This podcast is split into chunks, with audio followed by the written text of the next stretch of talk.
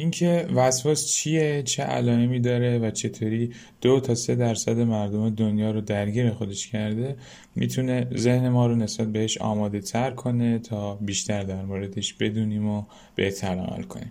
من میثم صالحی هستم از سایت انگارکه. این اپیزود دوازدهم از مجموعه پادکست های انگارکه است که تقریبا همه اون چیزی رو که در مورد چیستی وسواس باید بدونید بهتون میده. من توی این پادکست ها تجربیاتم از روانشناسی رو به زبون خودم براتون میگم.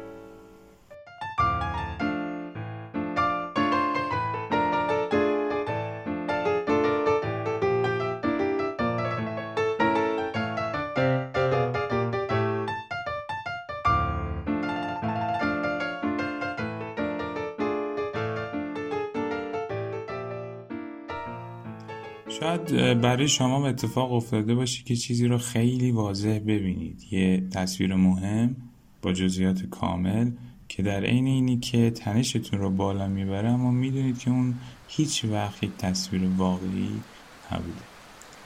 این فکرها و تصویرهای مزاحمی که میان توی ذهنمون چیزهای عجیبی هستند، اما انگار برای خیلی اتفاق افتاده، از جمله این آقای ژاکوب، دانشجوی بیست و هشت ساله‌ای که حالا توی این بارون از ماشینش پیاده شده، سرش رو خم کرده و آروم به بدن این حیوان دست میکشه. این دست کشیدن چیزی مثل ناز کردن نیست. البته ژاکوب انگار داره دنبال یه زخم میگرده، استرابش بالاست، چشاش دودو میزنه، خسته است، اما انگار باید از سالم بودن این حیوان مطمئن بشه تا آروم بگه. حیوان یه تکونی میخوره، خیال ژاکوب راحت میشه و بدو بدو میره سمت ماشین، میشینه، چراغا رو روشن میکنه و راهی که اومد دوباره برمیگرده. ژاکوب تا حالا حیوانی رو با ماشین زیر نکرده بود، اینو خودش هم خیلی خوب میدونست، یعنی حتی اگر بخواد خوب توی گذشتش دقیق بشه شاید یه بارم آزارش به کسی و چیزی نرسیده باشه، اما انگار نه انگار ذهنش ولکنش نبود و دیدین بعضی وقتا یه دروغی میگیم و از ترس اینکه دروغ لو نره هی ادامش میدیم. اولاش میدونیم که این دروغه، اما یهو که به خودمون میایم میبینیم نه، جوری باورش کردیم و جوری داریم رفتار میکنیم که انگار دروغه، واقعیت داره و اصلا بوده. این اتفاق دقیقاً برای ژاکوب افتاده بود. میدونست که کاری نکرده، اما تصویر این که یه حیوان رو زیر کرده اونقدر براش واضح و کامل بود که انگار واقعی بود، انگار واقعیتش. حتی خودش رو بارها سر همین قضیه سرزنش کرده بود. ژاکوب یک بار این کارو نمی کرد. بارها بارها در طول هفته هر مسیر رو که می رفت و می اومد مدام چک می کرد که اثری از یه حیوان زخمی و مرده نباشه و اگر بود پیاده می شد و خودش رو مطمئن می کرد که با ماشین به حیوانه نزده. تصویر زیر کردن یه حیوان ولکنش نبود، وقت و بی وقت به ذهنش خطور می کرد، اضطرابش رو بالا می برد و باعث می شد بزنه به جاده، تمام مسیرها رو دوباره چک کنه و اگر ردی از یه حیوان ببینه مثل همین دفعه از ماشین پیاده بشه. بعضی وقتا هم که از سفرها به خونه برمیگشت، نگران از این که حیوان زخمی و مرده‌ای رو ندیده باشه، دوباره احساس میکرد که باید مسیر رو برگرده. بعضی وقتا هم که نمیتونست این کار رو بکنه، مدام توی طول روز درباره این که نکنه حیوان زخمی رو دیده باشم و رد کرده باشم هی مرور ذهنی میکرد، هی نشخوار ذهنی میکرد. اونقدر حساب این چک کردنهای جاده زیاد شده بود و از دستش در رفته بود که اصلا دیگه یادش نمی اومد چند بار داره این مسیر رو میره و میاد. وقتی این تصویر رو میدید یه حس بلا تکلیفی و نگرانی سراغش می اومد که فقط برای این که دست این فکر خلاص بشه میزد به خیابونایی که ازش رد شده بود.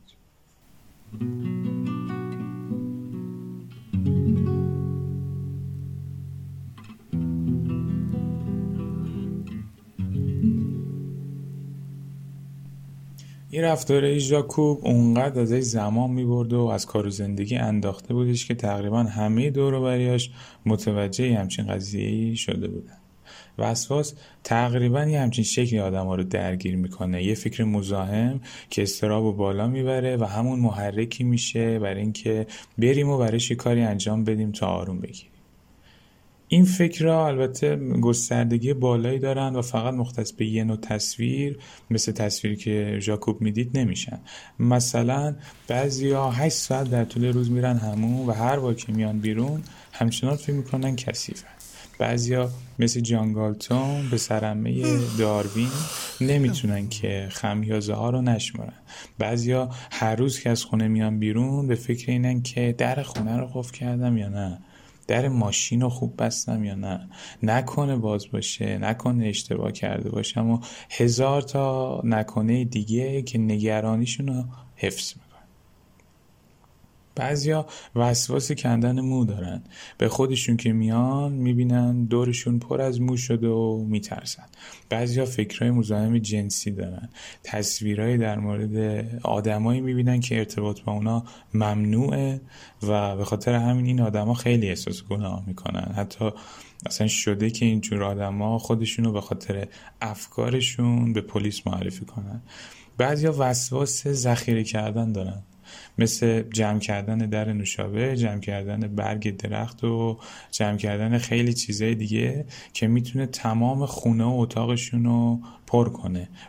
و در نهایت بعضیا وسواس بدریخت بودن بدنشون رو دارن. همش به طور وسواسی به تناسب داشتن بدنشون فکر میکنن. با اینکه ممکنه خیلیا بدن اونا رو سلامت و روی فرم ببینن، اما اینا معمولا همش توی مطب دکترای زیبایی در حال رفت و آمدن. این افکار مزاحم مدلای تقریبا بیشماری دارن، از آلودگی و تقارن و تردید گرفته تا فکرهای جنسی. اما با تمام این تفاوت‌ها چند تا چیز اصلی وجود داره که توی تمام وسواس‌ها مشترکه، چیزایی که باعث میشن وسواس‌ها بمونن و بمونن. در ادامه توی چند تا نکته همه اینا رو براتون میگم.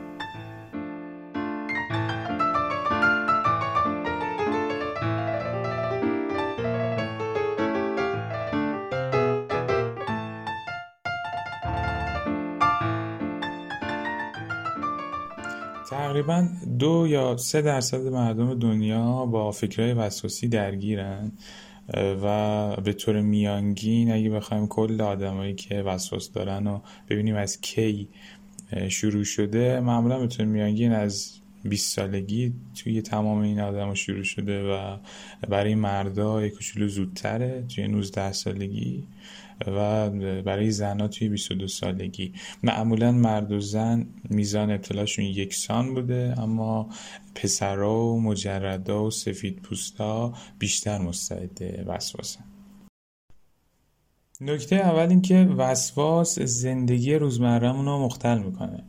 همه ما گاهی اوقات فکرهای وسواسی داریم، اما به خاطر این فکرها لزوما نمیتونیم بگیم که حتما وسواس داریم.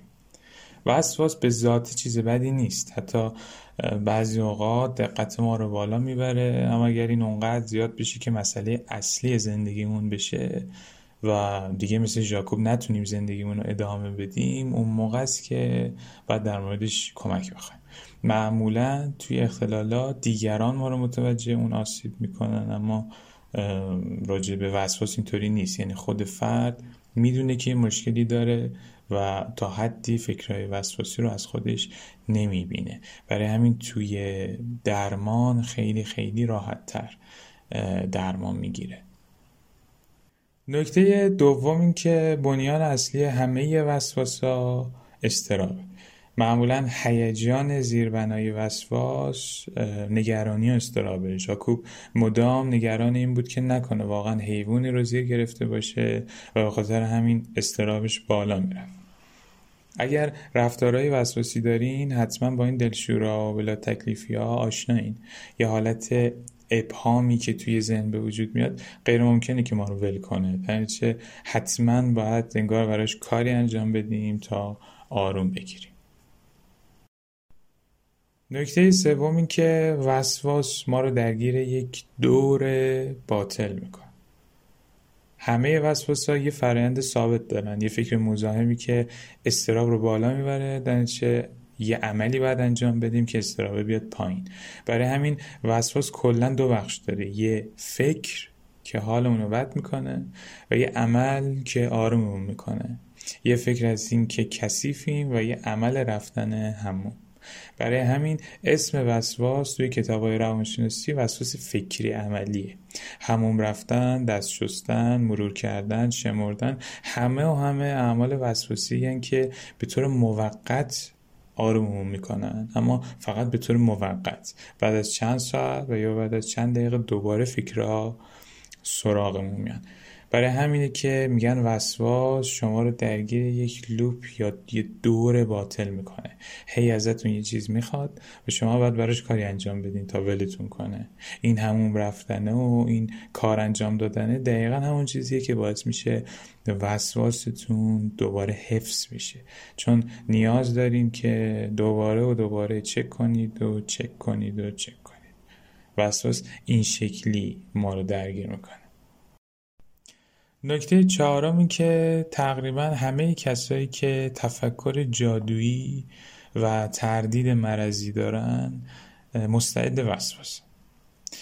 تقریبا همه کسایی که وسواس دارن یه اعتقاد مهم دارن، اونم این که به هر چیزی که فکر بکنیم همون اتفاق میفته. این دقیقا همون اعتقادیه که آدمایی که بهش باور دارن مستعد وسواس میشن. این نوع فکر کردن و بهش میگن تفکر جادویی. بنابراین برای اینکه اتفاقی نیفته این آدما سعی میکنن بهش فکر نکنن.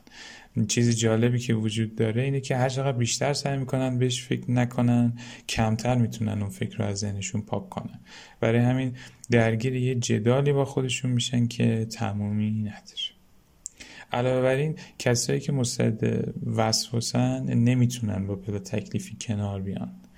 شاید براتون جالب باشه که بدونین تحمل ابهام یا بلا تکلیفی یکی از شاخصهای موفقیته. بهتره که بتونیم تا حدی عدم قطعیت و بلا تکلیفی رو تحمل کنیم. وسواس معمولا نسبت به این ویژگی، نسبت به این طرز فکر، نسبت به این عدم قطعیت حساسه و آدمایی که از این ناحیه آسیب پذیرن و تحت شعاع قرار میده. نکته پنجم این که کمال طلبی رفیق وسواس. همه کسی که وسواس دارن تقریبا از هر نوعش که بگیم تحمل کوچکترین نقصی رو ندارن. همه ما شاید هر نوع از اون تصویرهایی که گفتم رو توی طول زندگیمون دیده باشیم، اما آدمایی هستن که خودشون به اون تصویرات توجه میکنن و مدام از خودشون میپرسن چرا من اینا رو میبینم، یا آدم سالم اینا رو نمیتونه ببینه، من چه مشکلی دارم، و همینطوری خودشون رو سرزنش میکنن. بنابراین هی بهش فکر میکنن و میرن به سمت وسواس. بهترین بودن انگار یه رابطه تنگ و تنگی با وسواسی بودن هم داره، چون اینجور آدم ها هیچ اجازه نقصی رو به خودشون نمیدن، در حالی که همه ما نقصایی داریم و این بخشی از طبیعت ماست.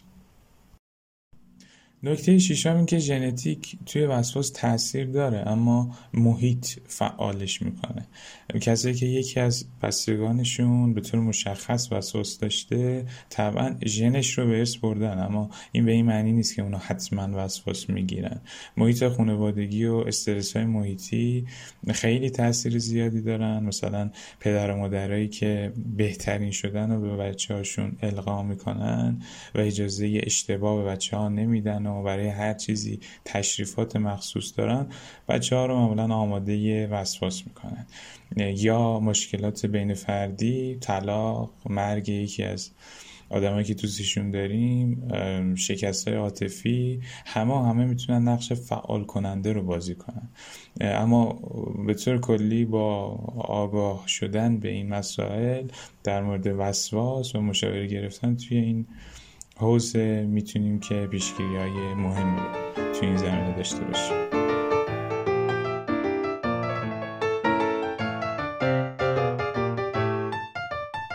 در آخر این که با توجه به چیزهایی که گفته شد، اگه فکر میکنید فکرها و رفتارهای وسواسی زندگیتون رو مختل کرده و بعد در موردش کمک بگیرین، تقریبا همه رویکردهای درمانی میتونن بهتون کمک کنن و خوبیش اینه که همه کسایی که فکرهای وسواسی دارن اونا رو جدا از خودشون میبینن و بهشون تا حدی بینش دارن.